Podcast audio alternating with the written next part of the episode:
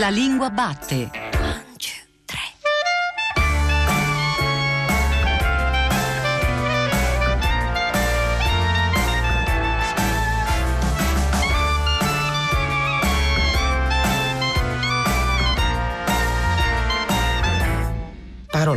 Peggiorativo di parola, parola sconcia, volgare anche per insulto, oppure blasfema. Alcuni ragazzacci le gridavano dietro delle parolacce, gli disse un sacco di parolacce e se ne andò infuriato. Chi ti ha insegnato queste parolacce? Diceva certe parolacce da fare inorridire.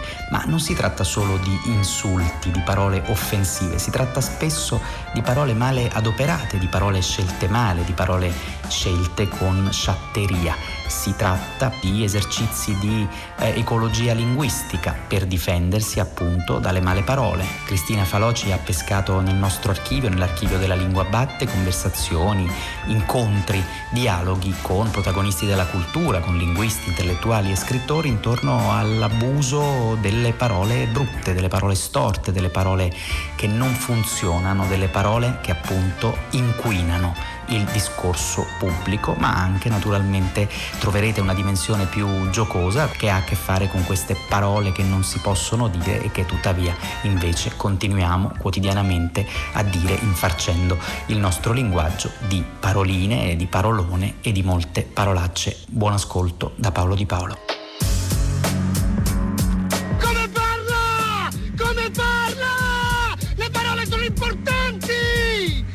Parla male pensa male e vive male. Bisogna trovare le parole giuste. Abbiamo ascoltato le parole famosissime, un vero e proprio classico di culto quasi, eh, un passaggio del film Palombella Rossa in cui un Nanni Moretti arrabbiatissimo appunto eh, dà in escandescenza e dice chi parla male pensa male, le parole sono importanti, è diventato quasi un proverbio benché sia un film di poco più di 30 anni fa. Eh, Umberto Folena ha appena pubblicato con le edizioni della Goccia un libro intitolato Parolacce e Paroline, è proprio una, un attraversamento di un lessico lessico per cui alcune parole, se mal dette, male usate, possono diventare male parole, possono diventare parolacce. Le parole potrebbero di per sé essere neutre, bisogna vedere come uno le pensa e quindi come uno poi le pronuncia, in quale contesto. Chiederei quindi a Umberto Folena di partire proprio da qui, da una domanda secca. Quando è secondo lei che una parola, una parola X diciamo, una parola neutra, diventa una parolaccia? Eh, le parolacce sono quelle che distruggono e le paroline invece sono quelle che costruiscono.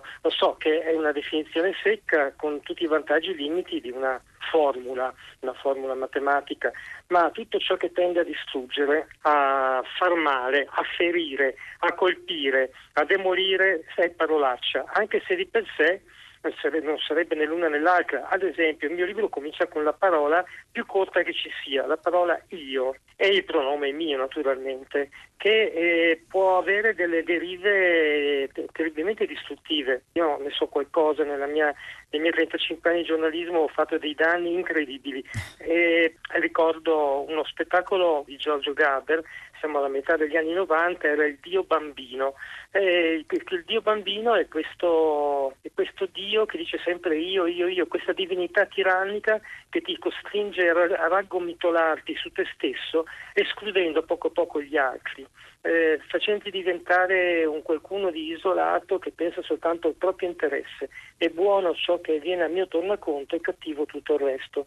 E questo è distruttivo, distruttivo perché cessano di esistere i legami, eh, cessa di esistere la comunità ed è quello che ahimè sta capitando. Ecco, a proposito dei 35 anni di giornalismo a cui lei faceva riferimento, questi testi nascono in una militanza eh, su Avvenire, sulle pagine di Avvenire, poi vengono ricompattati e diventano una sorta di vocabolario effettivamente molto particolare. Eh, per esempio, a proposito della enfasi che talvolta rende una parola neutra una parolaccia, adesso useremo questa espressione perché ci siamo intesi eh, sul modo in cui lei la adopera, ehm, ecco l'enfasi, il fatto che per esempio esempio un avverbio come assolutamente porta a quello che lei chiama una sorta di abuso di maiuscolismo, oppure certe parole di cui si impossessa il linguaggio mediatico che diventano formule davvero logore e insopportabili. Una espressione come furbetti, un'espressione come benaltristi, oppure un'altra parola davvero ormai insopportabile come divisivo. È l'abuso o appunto l'enfasi che eh, spesso spingono una parola a diventare una parolaccia? Eh, senz'altro, eh, anzi se posso rispondere in modo adeguato, assolutamente sì di Paolo, assolutamente sì. Eh, ma poi vede, eh, ci sono delle parole che sono, passano per parolacce, per me non lo sono in realtà sarà che sono per il 50% livornese e al sangue non si può mentire, non posso scappare dal mio DNA da tutto ma non da quello. La parola polemica che è sempre vista in senso negativo e invece beh, si può esserlo se è soltanto per ferire, per colpire, per fare male, ma in realtà la, avremmo bisogno di una sana polemica come ce n'erano anche in passato, perché le polemiche sono uno scontro anche piuttosto eh, forte, rude, fra diverse opinioni, fra, fra fra idee diverse che fanno sì che queste idee, se sono deboli, crollano, se sono forti, diventano ancora più forti. Insomma, sono dei grandi momenti di verità se la polemica è fatta poi dipende dagli interpreti. Ecco, le parole dipendono anche dagli interpreti, da quale cuore, da quale anima, da quale mente sgorgano, perché quando eh, la, la, parola degli anni Ottanta, con la formula di Nanni Moretti, chi parla male pensa male, eh, chissà oggi cosa direbbe. Un'altra cosa che si sente dire eh, è che eh, io ho i pensieri, sì, ho tanti pensieri ma non riesco ad esprimerli. Questa è una sciocchezza perché i pensieri sono fatti di parole e più parole ho, più i miei pensieri sgorgano felici, ricchi, ehm, modulati e più ho belle idee e quindi la quantità e la qualità delle parole eh, di cui io mi sono dotato influiscono sui pensieri, non viceversa. Ecco, lei divide le parole nel suo libro Umberto Folena tra parole per ferire, parole per guarire, parole per stupire. Per esempio, nella sezione sulle parole per ferire c'è un lemma, anche questo molto molto abusato, che è buonista. Lei dice che talvolta l'uso della parola buonista come un'arma, come un insulto, rivela un cuore in stand-by e un'anima eh, spenta. Ecco, mi è sembrato questo molto lucido rispetto all'uso di una parola che effettivamente è diventata a tutti gli effetti una parola negativa, una parolaccia. Buonista mi viene sibilato addosso quando io penso semplicemente di essere una persona mite, che cerca di essere misericordiosa. Tutti noi abbiamo dentro il cuore degli impulsi violenti, eh, un'altra parolaccia è vendetta. E chi di noi nella propria vita non ha mai desiderato eh, che spesso di vendicarsi? È un impulso molto umano, ma grazie a Dio abbiamo, abbiamo la cultura, l'educazione, abbiamo qualcos'altro che non ci fa essere semplicemente delle bestie che reagiscono. Oggi la vendetta invece viene sostituita al concetto di giustizia e buonista è semplicemente quando cerchi di mitigare certi eccessi.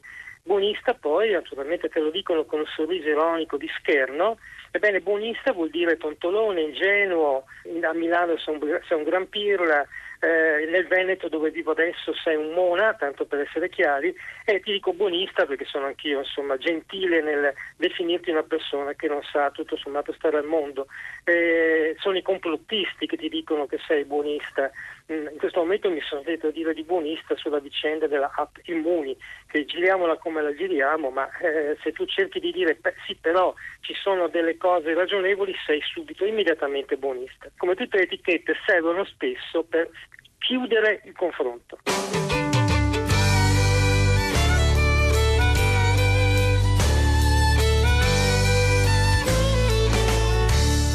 Quest'anno credo che gli elettori di Marina di Sopra abbiano una grande responsabilità. È incredibile, elettori... è una vergogna, non è possibile.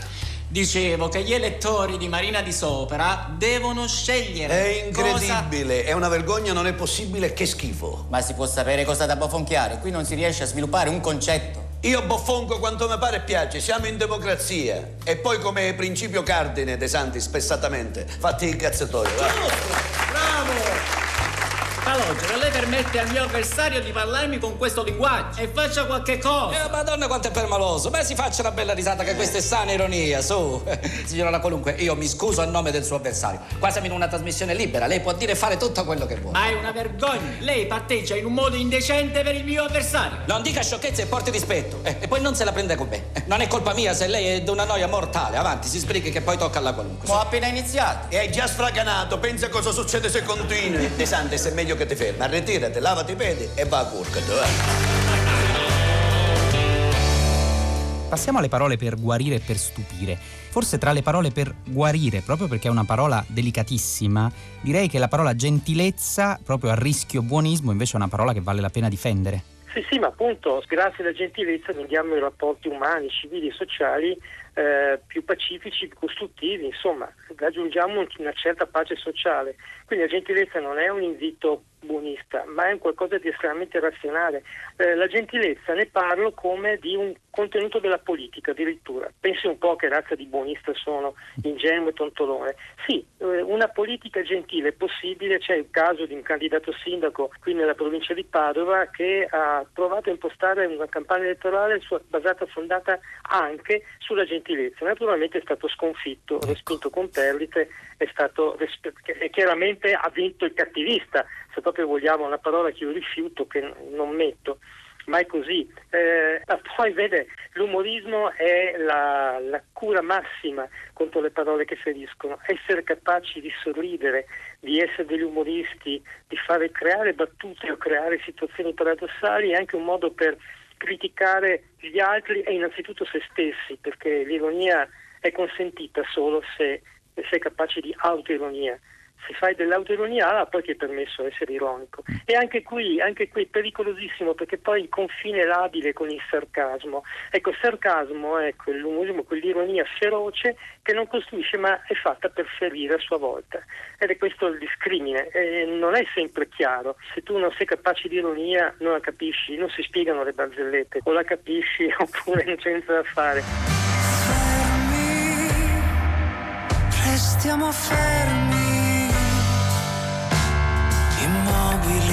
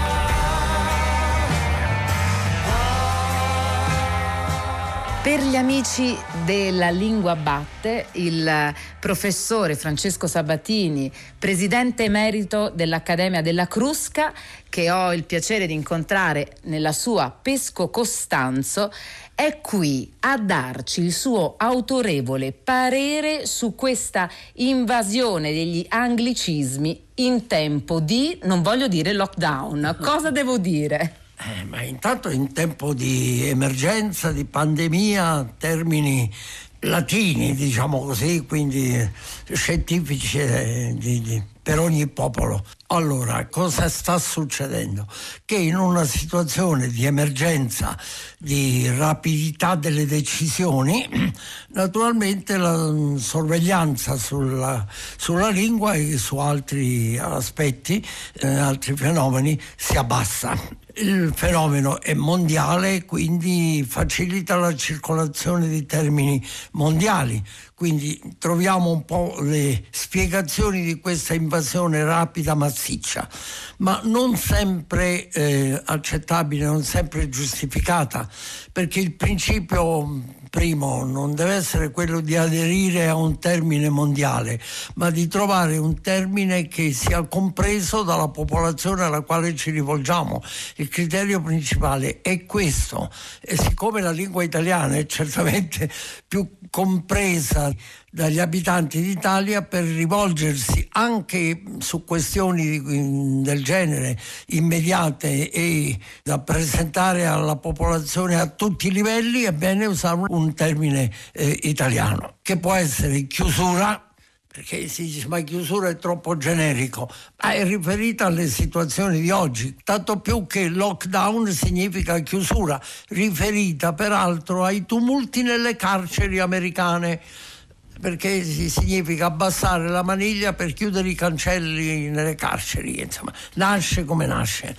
Poi chiusura oppure confinamento perché eh, si tratta tutto sommato non solo di chiusura di alcune eh, attività, ma anche di chiusura in casa, quindi il confinamento è un termine che esiste in italiano da qualche secolo e si capisce che cosa voglia dire. Come mai invece si diffondono rapidamente? Beh, per l'urgenza dei fenomeni, per lo spirito di elitarismo, distinzione dall'uso comune, disinteresse per la comunicazione ampia, profonda, che è un difetto un po' di molte classi della popolazione italiana. Il disinteresse alla chiarezza della lingua, all'efficacia della lingua, purtroppo è questo il male profondo.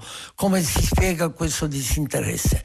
Beh, si può risalire un po' a condizioni storiche molto lontane, cioè di scarsa eh, familiarità con l'italiano di gran parte della popolazione italiana che fino a 150 anni fa usava i dialetti e basta. Quindi è una lingua che è diventata diffusa alla maggior parte, quasi totalità degli italiani soltanto da mezzo secolo, poco più. C'è questa radice storica di questo disinteresse.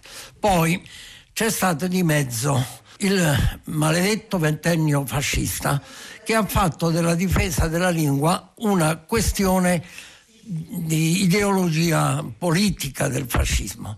Quindi assumere un atteggiamento dopo la fine di quel periodo, in tutt'altra situazione di interesse all'identità della lingua, ad alcuni può essere sembrato un residuo di ideologia fascista. È un equivoco. La scuola dovrebbe naturalmente eh, diffondere meglio la coscienza della lingua, far comprendere meglio, ma anche la scuola risente delle debolezze storiche, eh, della poca attenzione alle questioni linguistiche da trattare in termini più scientifici, l'elitarismo di alcuni, la fretta di tutto il mondo giornalistico, della comunicazione, perché arriva questa parola, non c'è un'opinione comune immediata, c'è un atteggiamento anche specialmente nel mondo giornalistico della comunicazione di sparare la parola nuova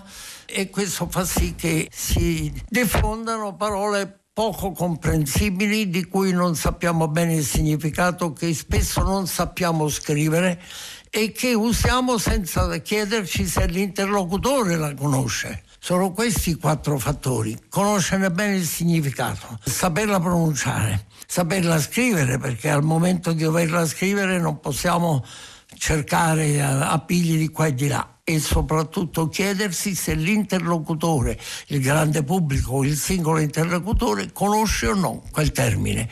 Se non si soddisfano queste quattro condizioni ci si abbandona al termine straniero e non si ottiene l'effetto che si vorrebbe. Questo è veramente eh, il momento anche di riflettere su questi aspetti perché poi... La comunicazione non è un uh, divertimento da salotto, La comunicazione chiara, efficace è un aspetto della vita sociale, politica, eh, economica di tutta la comunità. La lingua non è un orpello, non è un abbellimento, è un fatto individuale e sociale collettivo come le comunicazioni materiali, i treni, gli aerei e tutto il resto, insomma, deve funzionare al meglio. Non viene considerato un fatto importante, questo è il punto negativo. Memorabile.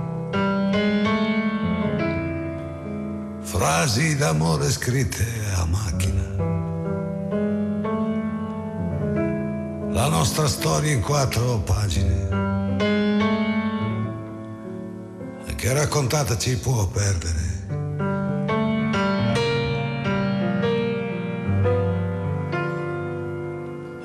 Formidabile. Il tuo avvocato è proprio un asino. No, certe cose non si scrivono. Che poi i giudici ne soffrono.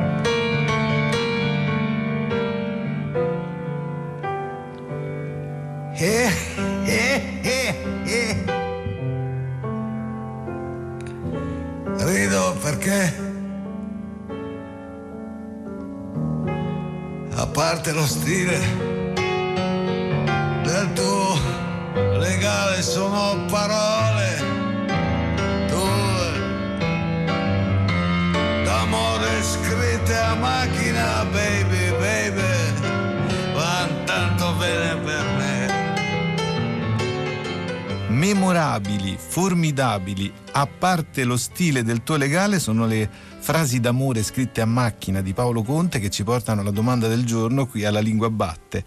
Come fare perché le cose che si scrivono o si dicono non debbano mai perdersi nel raccontarle, più o meno e non solo. E per accompagnarci in questo scrivere e parlare attraverso la musica della quotidianità, oggi qui con noi Vera Gheno. Buongiorno Gheno. Buongiorno, eccoci. Vera Gheno, sociolinguista specializzata in comunicazione digitale e traduttrice dall'ungherese, ha collaborato con l'Accademia della Crusca dal 2000 al 2019, collabora con la casa editrice Zanichelli, insegna all'Università di Firenze, tra l'altro ha pubblicato Guida pratica all'italiano scritto e Social linguistica italiano-italiani dei social network. Con Bruno Mastroianni ha pubblicato Tienilo acceso, Libera Inaudi, Potere alle parole, perché usarle meglio. Ecco Gheno, cominciamo dal titolo, anzi dal sottotitolo Perché ma allora, riprendendo il discorso di Italo Calvino, noi eh, spesso usiamo la lingua come viene, no? Viene, usiamo la prima parola che ci viene in mente, non ci soffermiamo a cercare quella magari più precisa che convoglierebbe nella maniera migliore il nostro, il nostro pensiero e così via. Anzi,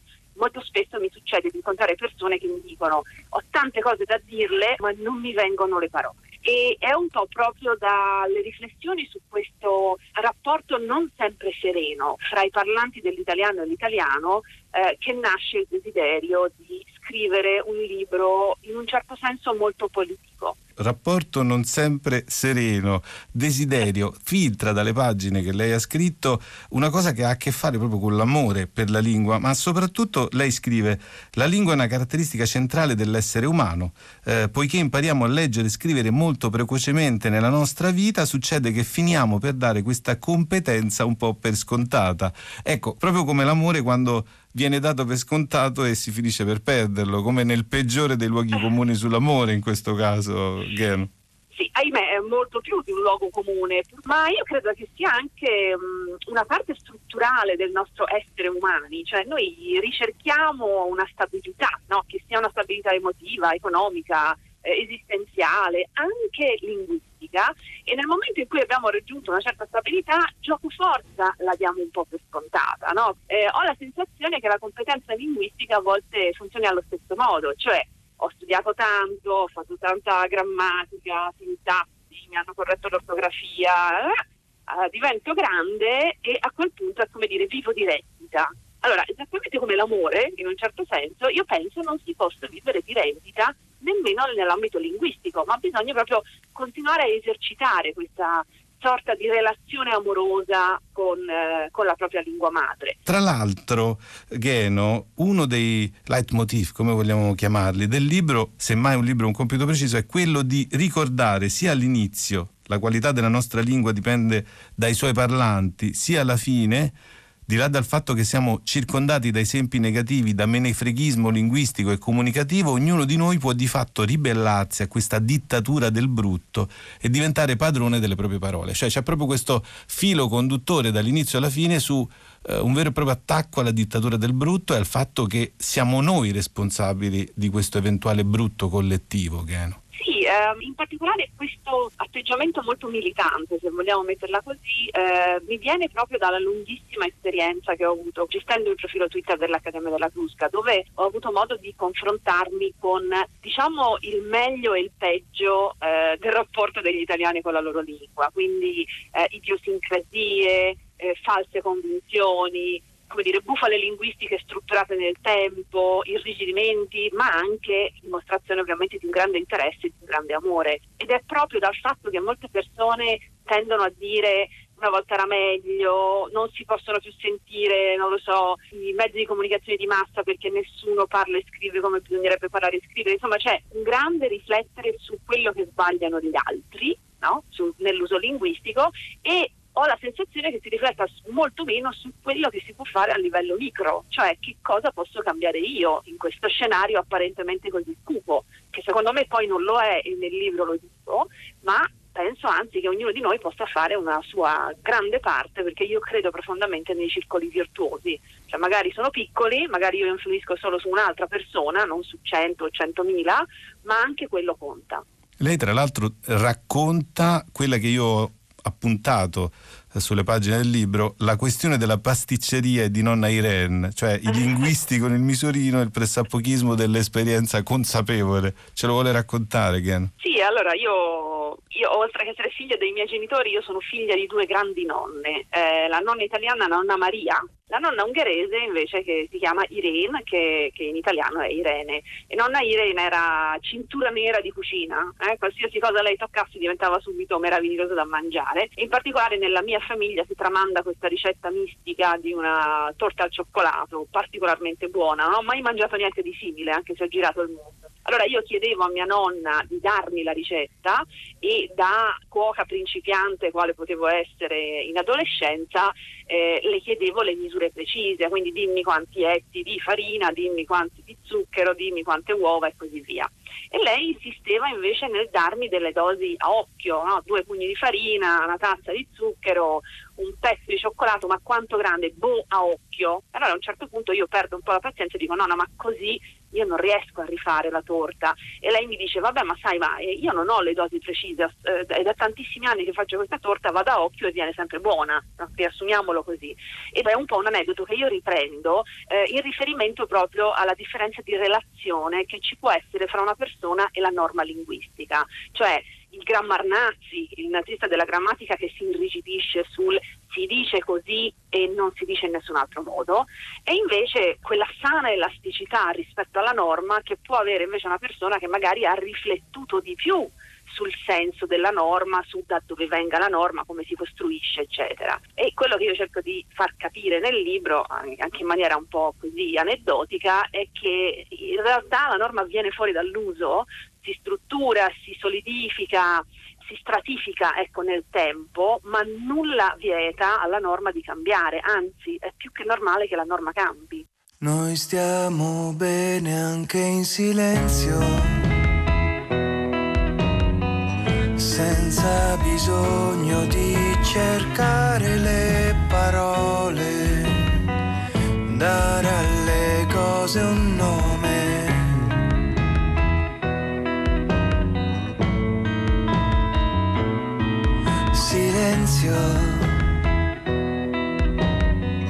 Dov'è finito quel silenzio? Da un po' di tempo sembra il suono del rancore.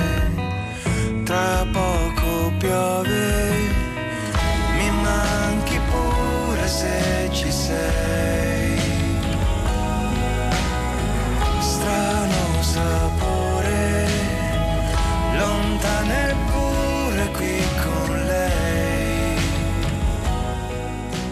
Stiamo parlando con Tommaso Cerasuolo che è la voce dei Perturbazione. In una canzone che si chiama Le regole dell'attrazione a un certo punto si ascolta questo verso, parliamo così come le canzoni oppure gli autori le rubano a noi. Anche questo eh, mi è sembrato un verso molto felice perché ci dice di quanto sia complicato poi parlare d'amore sentendosi autentici nelle frasi anche più ovvie o più banali, ma quella banalità poi nutre effettivamente anche chi scrive canzoni. Ecco, come, come vivete voi, come vive lei no? nella scrittura anche questa necessità di trovare un linguaggio che non sia ovvio parlando d'amore, eppure però stando nell'ovvio perché attraverso l'ovvio passa la verità dei sentimenti. Eh, credo che sia un attento esercizio di alternanza di campi per parlare in termini più eh, diciamo cinematografici per immagini. Eh, si passa da dei campi lunghi a dei dettagli, a dei particolari, così come le parole mondo diciamo, che si tende ad usare molto, soprattutto nella canzone italiana, a volte un po' a sproposito come universo, infinito,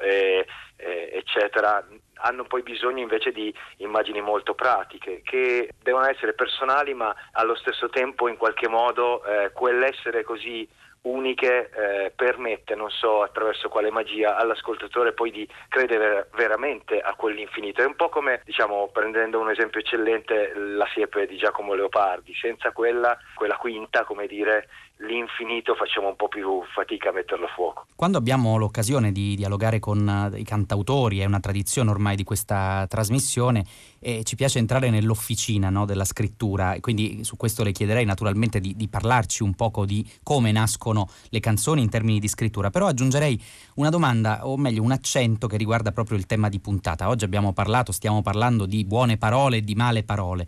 Ecco, male parole, se io le dico questa espressione, a che cosa uh, la fa pensare? Uh, la prendo da mio fratello, una cosa che mi ha fatto notare, l'uso di assolutamente al posto dell'affermazione classica sì, sì, che ultimamente è piuttosto imperante. Sì. E, e, questa cosa dell'assolutismo, come dire, nella risposta che quindi mm, prevede ecco, eh, una, una, soltanto credo che venga usato un, un, po' a sproposito, non che debba essere spazzato via dal vocabolario, ma mi spaventa quanto sia diventato un intercalare. E invece ecco, entrando nella sua officina, nella vostra officina, come nascono le canzoni, come sono nate le canzoni di questo disco?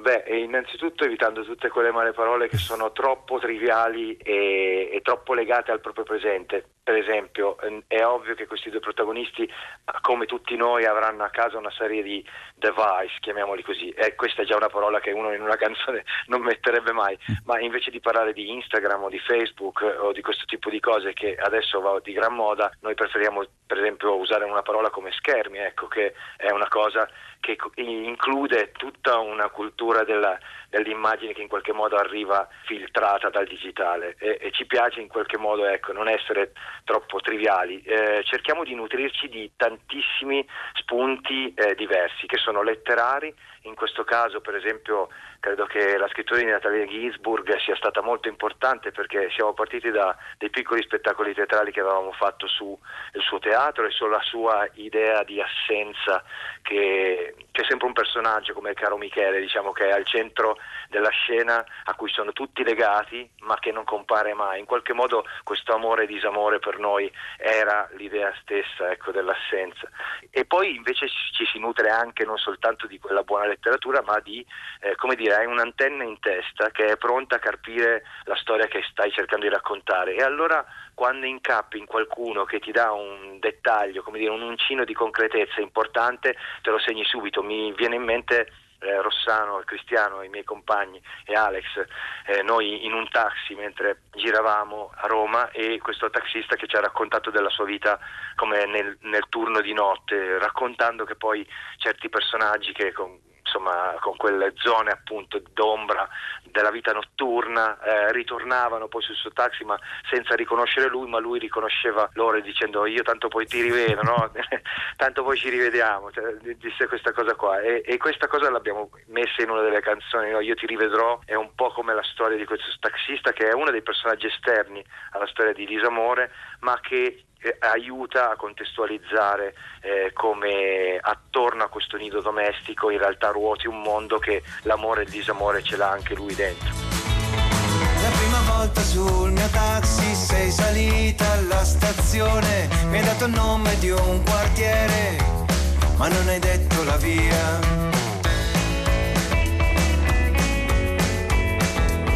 E sarà stata una ballata che suonava.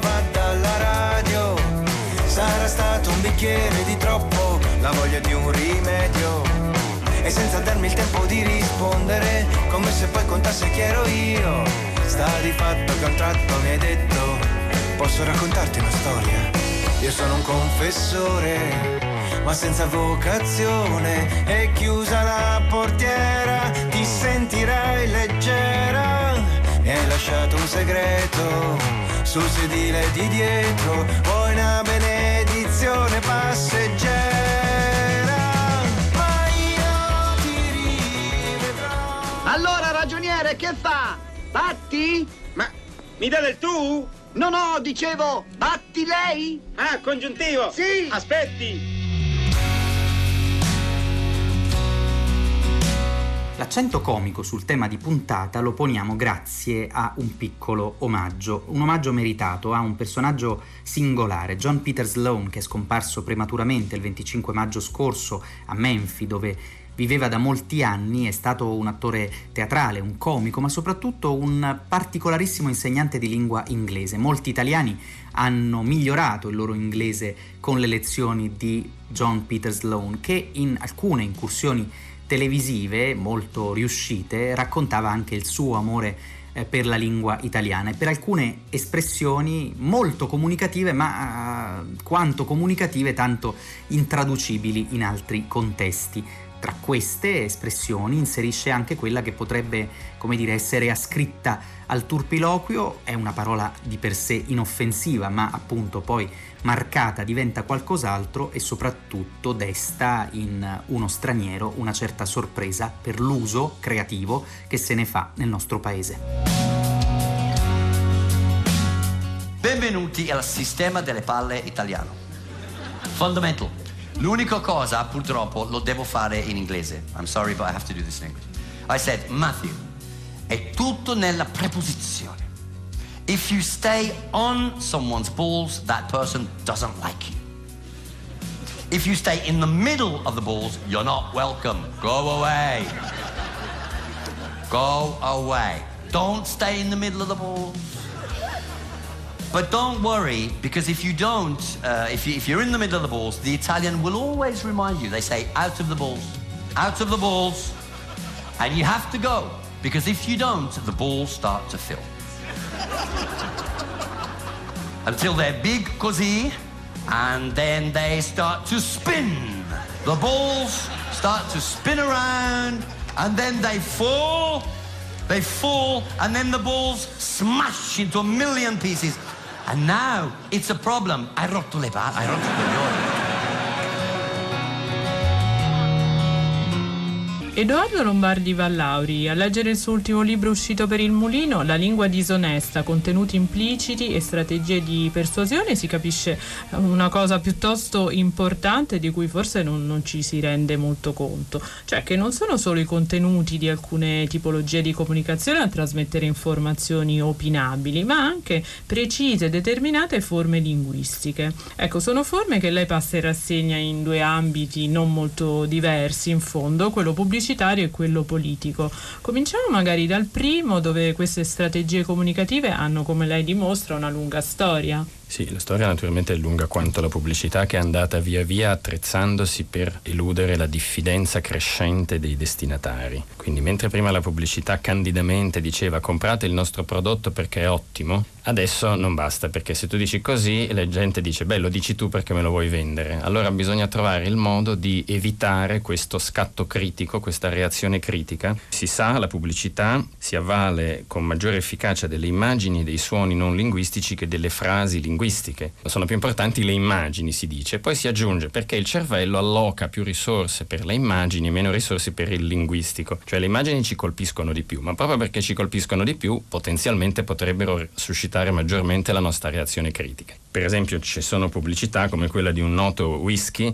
in cui un gruppo di persone giovani, belle, ricche e felici bevono questo whisky e il messaggio che passa è se sei giovane, ricco, bello e felice, magari anche elegante, bevi quel whisky. Oppure addirittura se bevi quel whisky tutto sommato finirai per essere giovane, ricco, bello, elegante e felice. Il filmato funziona, è stato diffuso per decenni proprio perché funzionava, ma proviamo a immaginare che invece lo stesso contenuto provassimo a trasmettere trasmetterlo linguisticamente, e cioè che il messaggio fosse ehi, se sei giovane, ricco, bello, elegante e felice, berrai questo whisky. Nessuno ci crede, anzi tutti vengono offesi e rifiutano il messaggio. Perché avviene questo? Perché abbiamo evoluto, il discorso è molto lungo, Krebs e Dawkins, soprattutto proprio Richard Dawkins, il noto scienziato evoluzionista, si sono occupati non avendo in mente la pubblicità, ma proprio di questo, cioè che abbiamo una reattività nei confronti di soggetti che cerchino di convincerci. L'abbiamo evoluta nel tempo perché è vantaggiosa dal punto di vista adattativo. E allora che fanno le pubblicità? Se possono non usano frasi, ma quando proprio devono, perché devono dire una cosa che non si può dire con le immagini, per esempio questa lavatrice usa poca acqua, oppure questo dentifricio ha il fluoro che sbianca, cioè queste sono cose che non si possono dire con le immagini o con una musica solenne, e allora sono costretti a usare il linguaggio, e allora lo usano nel modo più implicito che possono, cioè invece di asserire le cose, le lasciano capire, fanno sì che sia il destinatario a implicarle, questa è una prima possibilità, possibilità oppure le presentano come presupposte. Faccio solo un esempio, una pubblicità storica di televisori diceva lascia che i nostri televisori ti aprano gli occhi, in realtà usava il nome dell'azienda ma noi non lo adoperiamo. Ora se io dico a uno per favore apri la porta, gli sto comunicando anche che la porta è chiusa, gli sto presupponendo che la porta è chiusa, quindi quello che io gli dico è aprila, ma intanto veicolo, trasferisco nella sua mente anche la nozione che la porta è chiusa. Però c'è una differenza abissale, cioè se io gli dico la porta è, è, in questo momento è chiusa, aprila, gliele sto dicendo tutte e due le cose. Se invece gli dico per favore apri la porta, sto dando per scontato che la porta sia chiusa. Allora, lascia che i nostri televisori ti aprano gli occhi, dà per scontata una cosa molto offensiva, cioè tu stai vivendo con gli occhi chiusi. Supponiamo che la stessa azienda dicesse tu stai vivendo con gli occhi chiusi. Tutti direbbero ma quando mai? Allora, dire tu stai vivendo con gli occhi chiusi non funziona, dire lascia che noi ti apriamo gli occhi funziona perché presuppone quel quell'informazione falsa, discutibile e anche offensiva.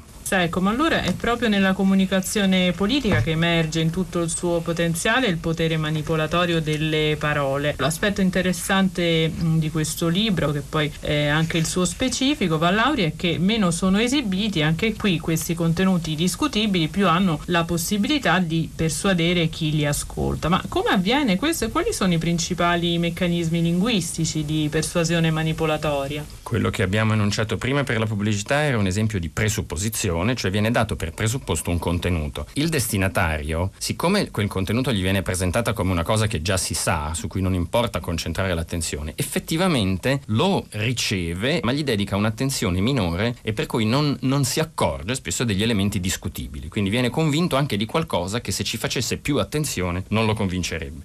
Un altro meccanismo, macro meccanismo linguistico, poi nel libro ne vengono analizzati più in dettaglio, si chiama implicatura, è stata scoperta da Paul Grice, un filosofo inglese, alla fine degli anni 50, inizio degli anni 60 del Novecento. L'implicatura che cos'è? È quando io dico una cosa, ma dal fatto che io ho detto quella cosa, tu ne implichi un'altra. Un buon esempio politico era la campagna elettorale nazionale del 2006, le politiche, in cui Ambo gli schieramenti usavano l'implicatura. Forza Italia diceva più tasse sulla tua casa? No grazie. I no global al governo? No grazie. Eh, fermiamo le grandi opere? No grazie. Di nuovo la tassa di successione? No grazie. Cioè agitava delle minacce e poi diceva noi di Forza Italia diciamo no grazie, siamo contrari. Apparentemente il messaggio era solo questo, ma in realtà in regime di campagna elettorale questo faceva implicare ai destinatari se vince la sinistra rimetterà la tassa di successione, manderà i no global al governo, i no global all'epoca che era simbolo di black bloc spacca vetrine. E quindi la destra riusciva a diffamare la sinistra implicando cose che non erano nemmeno nel programma della sinistra e che la screditavano, senza essere lei a dirlo, era il destinatario che faceva il lavoro sporco, implicava questi contenuti delicati. La sinistra faceva esattamente la stessa cosa, enunciava dei truismi, diceva una sanità che funziona rende tutti più liberi, oppure senza asili nido le famiglie non crescono. Il destinatario, ricevendo quel messaggio, tendeva a contestualizzarlo e diceva in, in, clima di campagna elettorale, ah, un attimo, vuol dire che se vince la destra taglierà sulla sanità, taglierà sul welfare in generale, gli asili nido. Quindi l'elemento diffamatorio, screditatorio nei confronti della destra non era asserito dalla sinistra, ma era lasciato implicare. Il destinatario, siccome lo implica lui, fa lui il lavoro sporco, non crede di dover discutere un contenuto che in definitiva ha prodotto lui.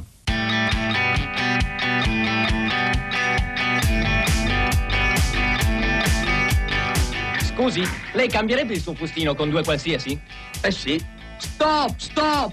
Fermi signorina, cancelli tutto! Ma che fa? È impazzito? Perché ha detto di sì? Non ha letto il copione? Lei deve dire no, no! No, io il copione non l'ho letto, ma mica bisogna andare all'università per capire che è un cambio vantaggioso. Io ci guadagno, lui che ci perde. No, lei deve dire no! Scusi, eh, lei non cambierebbe mille lire delle sue con duemila delle mie, sì? Senta, lei non è pagato per ragionare, è pagato per fare della pubblicità. Vabbè, ma per 100.000 lire che mi date devo fare la figura dell'imbecille. Basta, stia zitto. Dica esattamente la battuta scritta sul copione. Intesi? D'accordo? Da capo. Lombardi Vallauri, se questi impliciti del discorso, come lei li chiama, sottraggono il proprio oggetto all'attenzione critica, in che modo possiamo provare a difenderci e cercare di smontarli mentre vengono pronunciati? Le persone sono diverse fra loro, ci sarà chi già un po' se ne accorge, ha solo bisogno di sentire confermato in maniera organica da discorsi come quelli che appunto ho cercato di introdurre nel dibattito, che le cose succedono proprio così, quindi bisogna avere la guardia alta e un forte spirito critico, domandandosi sempre che cosa mi sta dicendo dicendo nel suo insieme questo messaggio, al di là di ciò che è più evidente. Marina Sbisac da tempo sta dicendo che la scuola, eh, nel momento in cui prepara i giovani alle abilità testuali, cioè a processare efficacemente, utilmente per loro dei testi, dovrebbe includere anche la consapevolezza degli impliciti. Cioè processare bene un testo significa anche accorgersi di quale informazione è trasmessa in maniera implicita e non solo di quale è trasmessa in maniera esplicita e della differenza fra questi due livelli. Con un gruppo di ricerca fatto di miei allievi abbiamo creato un sito web che si chiama OPPP, con tre volte la P, cioè Osservatorio Permanente sulla Pubblicità e la Propaganda, in cui pubblichiamo costantemente, ad esempio, pagelle di politici. Per, facciamo vedere due discorsi di due politici pronunciati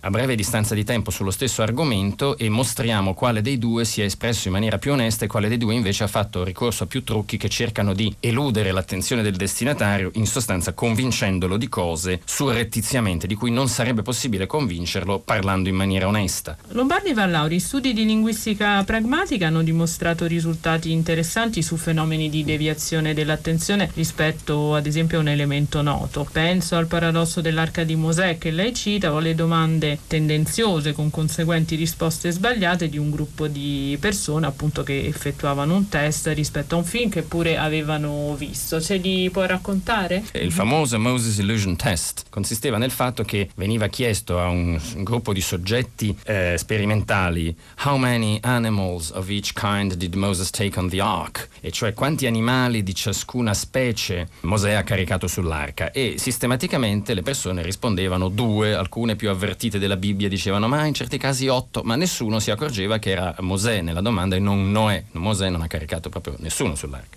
Presentare il fatto che si trattava di Mosè come presupposto, per così dire sullo sfondo del messaggio, mentre la domanda in primo piano fa sì che le persone si bevano uh, questo contenuto e così via. Insomma, c'è questa cosa che l'informazione eh, resa di sfondo, resa meno importante, passa facilmente inosservata. Come mai il cervello, a seconda del modo in cui gli si presenta linguisticamente l'informazione, in certi casi la processa più a fondo, in altri casi meno? Eh, la ragione è abbastanza chiara. Non tutta l'informazione è altrettanto necessaria, quindi gli enunciati linguistici ne presentano sempre una più in primo piano e una più in sfondo. Gli enunciati linguistici danno pesi diversi diversi alle parti che li compongono e quindi se vuoi convincere qualcuno di qualcosa è meglio metterlo nella parte a cui dai meno peso perché lui lo prenderà per ovvio. Cioè ci aspettavamo che le presupposizioni fossero processate con minore dispendio di energia dal cervello. Quello che stiamo vedendo è che non è così e quindi mh, nel libro cerco di dare la spiegazione che in questo momento è la più probabile e cioè stiamo misurando l'energia devoluta a riconoscere i referenti. Quello che ancora stiamo cercando di dimostrare è che probabilmente quando isoleremo l'energia de- cerebrale devoluta esattamente al vaglio critico, vedremo che, come dimostrano gli esperimenti del tipo del Moses Illusion Test, effettivamente le presupposizioni vengono vagliate con minore energia critica. Edoardo Lombardi Vallauri, nel suo libro sono presi in esame sezionati, possiamo dire, lunghi discorsi di politici, penso ad esempio ai due messaggi post-elettorali rispettivamente di Enrico Letta e Matteo Renzi, insieme a tweet e post che naturalmente hanno esigenze diverse di brevità. Eh, quello che sembra mh, di capire dalle sue conclusioni è che la politica sui social sia ancora di più un concentrato di eh, manipolazione e quindi che debba farci ancora ancora più paura o comunque debba farci sviluppare una maggiore attenzione. I social sono decisivi almeno quantitativamente in questo fenomeno. Perché? Perché finché la politica si svolgeva nelle interazioni faccia a faccia tra, per esempio, un uomo politico e una piazza che lo ascoltava, l'uomo politico non poteva semplificare le cose in pochi slogan dove molto era dato in, per implicito, eh, in cui in sostanza si lasciava che lo slogan nella sua piacevolezza risuonasse quasi privo di contenuti esatti nella pancia degli interlocutori, ma doveva parlare e se diceva poche parole a effetto e nient'altro, tutti dicevano ma allora sta cercando di prenderci per la pancia, cioè ci si accorgeva che non aveva, non spiegava, non entrava nei dettagli, non chiariva, che era superficiale. Quando è che non ci si accorge più che uno è superficiale? Quando il mezzo che usa di per sé lo obbliga a essere brevissimo. Allora sia i non superficiali che i superficiali devono essere brevissimi, cioè tutti devono essere superficiali. In questo senso, rispetto a un comizio, un discorso politico che ti responsabilizza a diffonderti sul tema, un post su Facebook già autorizza una brevità, una sommarietà che consente di dare per scontato, senza che nessuno si accorga che lo stai facendo apposta, perché chiunque deve dare per scontato molto. E proprio ciò che dai per scontato è il veleno, è la, è la parte disonesta.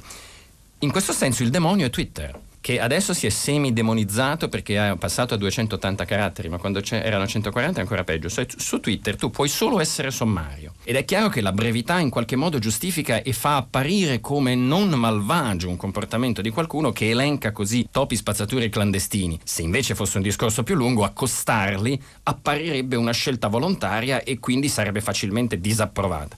In Francia ci hanno dato un esempio che si può fare qualcosa, cioè il corpo sociale può, sia eh, opportunamente eh, messo sulla giusta strada, accorgersi di questo genere di situazioni. Ad esempio, il, il caso di topi spazzature clandestini in Francia oggi verrebbe immediatamente riconosciuto come una comunicazione disonesta e qualcuno salterebbe su e direbbe ah, il a fait l'amalgame, cioè lui ha fatto l'amalgama, perché questo concetto di amalgama per le liste di entità in realtà fra loro molto eterogenee, prodotte proprio per far sembrare che invece siano omogenee, piano piano colleghi francesi, uomini politici, insomma la, la società civile francese si è accorta che è un'amalgama in debito, è un'amalgama disonesto. Allora Ormai basta dire ha fatto l'amalgama per refutare questo tipo di comunicazione tendenziosa e farla diventare un autogol.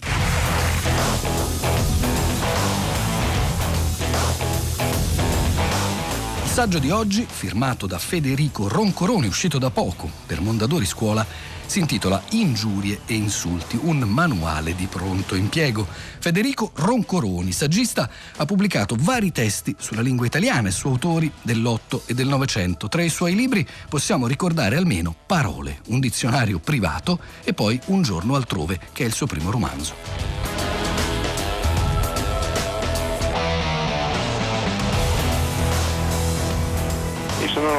Reso conto ascoltando la gente, eh, ascoltando i talk show, ascoltando gli uomini politici che parlano, che eh, le ingiurie e gli insulti sono tra le parole più diffuse nella comunicazione quotidiana. E eh, mi sono anche accorto che la maggior parte di queste persone usa, soprattutto i giovani, usano queste parole, gli insulti le ingiurie in modo molto casuale, senza sapere che cosa vogliono dire e senza sapere qual è la, la portata dell'offesa che arrecano e quando le subiscono, come e quando dovrebbero preoccuparsi di più. Di conseguenza c'è stato soltanto il problema della scelta, cioè quello di andare a selezionare un numero di ingiurie e di insulti che fosse compatibile con un manuale di pronto intervento. Ecco, a un certo punto ho pensato che fosse opportuno anche dare una valutazione, non soltanto una spiegazione del significato e dell'origine di queste parole, ma anche di graduarle dal punto di vista del grado di offensività. E, eh, A questo scopo ho pensato di scalarle in quattro gruppi che fossero poco offensivo, moderatamente offensivo, molto offensivo e gravemente offensivo. Si tratta chiaramente di una classificazione soggettiva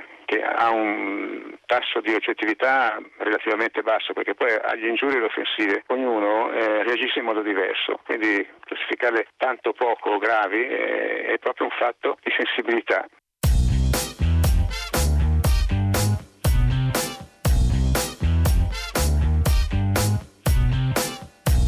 Dei principali serbatoi delle parole ingiuriose insultanti sono indubbiamente la lingua parlata, la lingua regionale, la lingua dialettale, la lingua popolare. E tra l'altro siamo una, un paese di tradizione contadina, di forte tradizione contadina e quindi la maggior parte di queste parole nascono dal mondo degli animali, da asino a capra, a gallina, in giù per gli animali o dal mondo vegetale. E da questo ambito diciamo dialettale, regionale, popolare passano a livello sempre popolare ma anche eh, nazionale e eh, a partire da un certo punto abbiamo cominciato anche a adottare parole straniere che sono insulti stranieri che ormai sono diventati cosa nostra come nerd, come stalker, come nimbi, come hipster.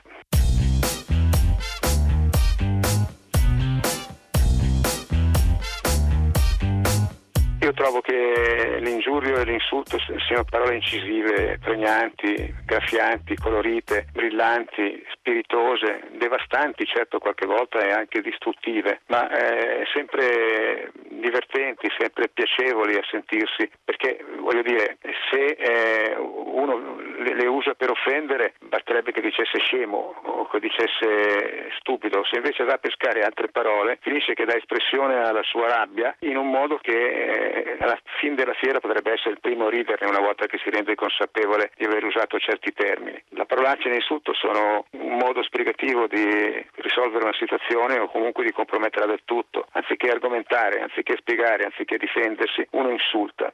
Quindi sì, eh, vorrei che fossero usate consapevolmente in modo tale che uno eviti di fare troppo male o di, di farsi male anche da sé, perché poi la, l'insulto provoca sempre una reazione in qualche modo. Però anche eh, il mio libro dovrebbe essere anche una, un elogio dell'insulto, dell'insulto ben usato, con tutta la storia che ha alle spalle, con la sua forza espressiva, con il suo sfruttamento di tutte le risorse della lingua in termini di metonimie, di metafore e a livello di significante con tutte le risorse della lingua come la letterazione e via dicendo. Io mi sono divertito. Quando sono solo in casa e solo devo restare per finire un lavoro, perché il raffreddore c'è qualcosa di molto facile che io posso fare, accendere la radio e mettermi a ascoltare.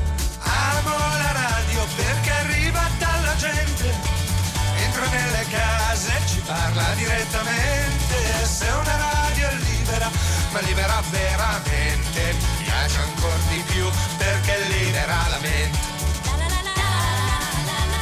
Sono Giuseppe Antonelli e la parola che ho scelto è trasmissione. Complimenti per la trasmissione, si diceva un tempo in quella che ci sembra già un'altra era, un'altra epoca. Oggi potremmo sentire dire più spesso attenti alla trasmissione. E la radio non c'entra ovviamente, non c'entra neanche la tv.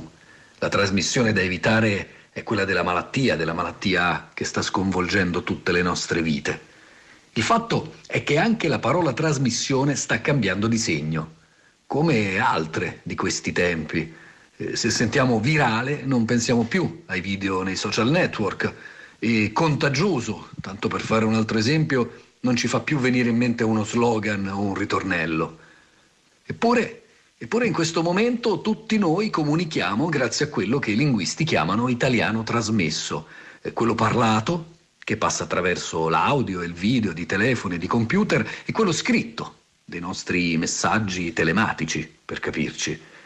Televisione, telefono, telematica, telelavoro tutto in questo momento avviene a distanza di sicurezza. Tutti viviamo, e giustamente, a distanza di sicurezza.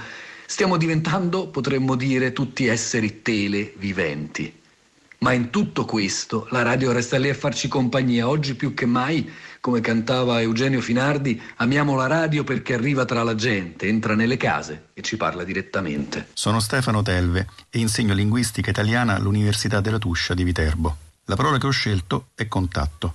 L'atto del toccare indica in origine un atto concreto, materiale, che accomuna una ricca famiglia di parole, tutte collegate alla stessa radice, cioè al verbo latino tangere. Tutte però hanno assunto via via nel corso del tempo, specie nella modernità, valori sempre più astratti e immateriali. Ma possiamo dire che forse è stato Dante a dare il primo esempio. La vostra miseria non mi tange, dice Beatrice a Virgilio all'inizio del poema. La vostra condizione umana di peccatori non mi turba, non mi tocca l'animo. Qualche secolo dopo Leonardo da Vinci tirò fuori la parola contatto, che evidentemente trovò adatta nei suoi studi per indicare lo stato di due corpi, di due oggetti che fisicamente si toccano. Ma poi dall'Ottocento in avanti lo sviluppo delle scienze ha cominciato a piegare sempre più la parola verso accezioni figurate, astratte. Il contatto è diventato prima il conduttore di un circuito elettrico e poi semplicemente una relazione, un rapporto, qualcosa che non prevedeva più la percezione ravvicinata del tatto. Ecco quindi il contatto radiofonico, quello telefonico, e adesso il contatto telematico. Ed anzi in certi ambiti si è andati anche oltre. Il contatto, il rapporto si è persino umanizzato, si è incarnato, indicando colui o colei che, specie nelle attività segrete, fornisce informazioni speciali e riservate. L'accento non è più insomma sulla persona, donna o uomo che sia, ma sulla funzione. Accanto a contatto troviamo suo parente stretto, con stessa radice, contagio che nel Seicento comincia a essere usata per indicare il passaggio, la trasmissione di un'infezione. Cioè in riferimento a qualcosa di percepibile, sì, ma non più al tatto, a qualcosa che non è proprio immateriale, ma quasi. In aggiunta a questo valore tecnico, negativo, si affaccia e poi si diffonde, soprattutto nel Novecento, anche un uso figurato di segno totalmente opposto, che poi si estende anche a contagioso, l'aggettivo, e a contagiare, il verbo riguarda sempre fenomeni collettivi o di massa, però le parole sono portatrici di sentimenti nettamente positivi, il riso, la vitalità, l'entusiasmo. Chissà se questa novità non sia collegata in qualche modo alla ripartenza del dopoguerra e se a breve non ci coinvolgerà tutti di nuovo.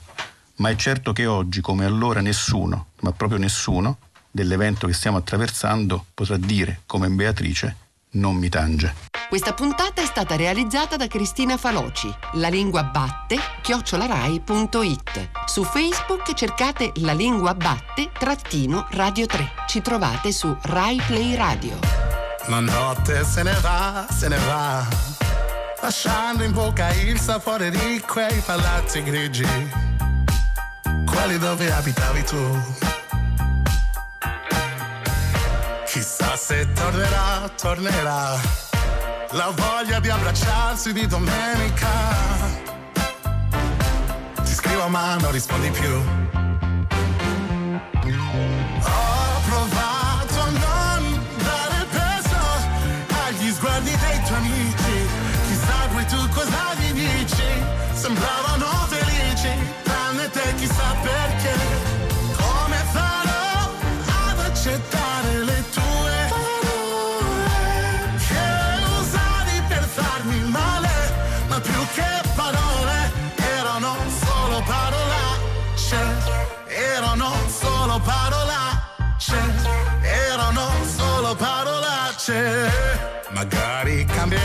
Cambierà, la voglia di sentirsi meno stupidi.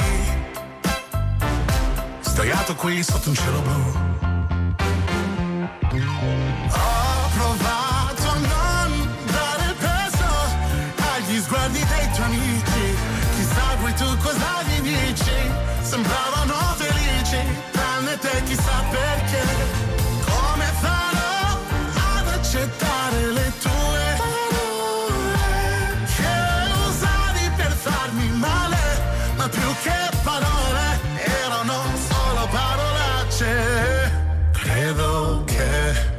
Tutto, forse troppo per avere in cambio la metà, ma bevo per dimenticare che il problema fosse soltanto la tua età.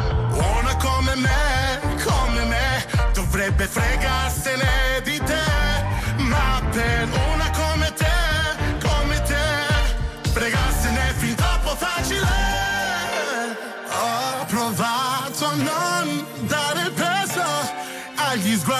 tuoi amici, chissà poi tu cosa gli dici, sembravano felici, tranne te chissà perché. Come farò ad accettare le tue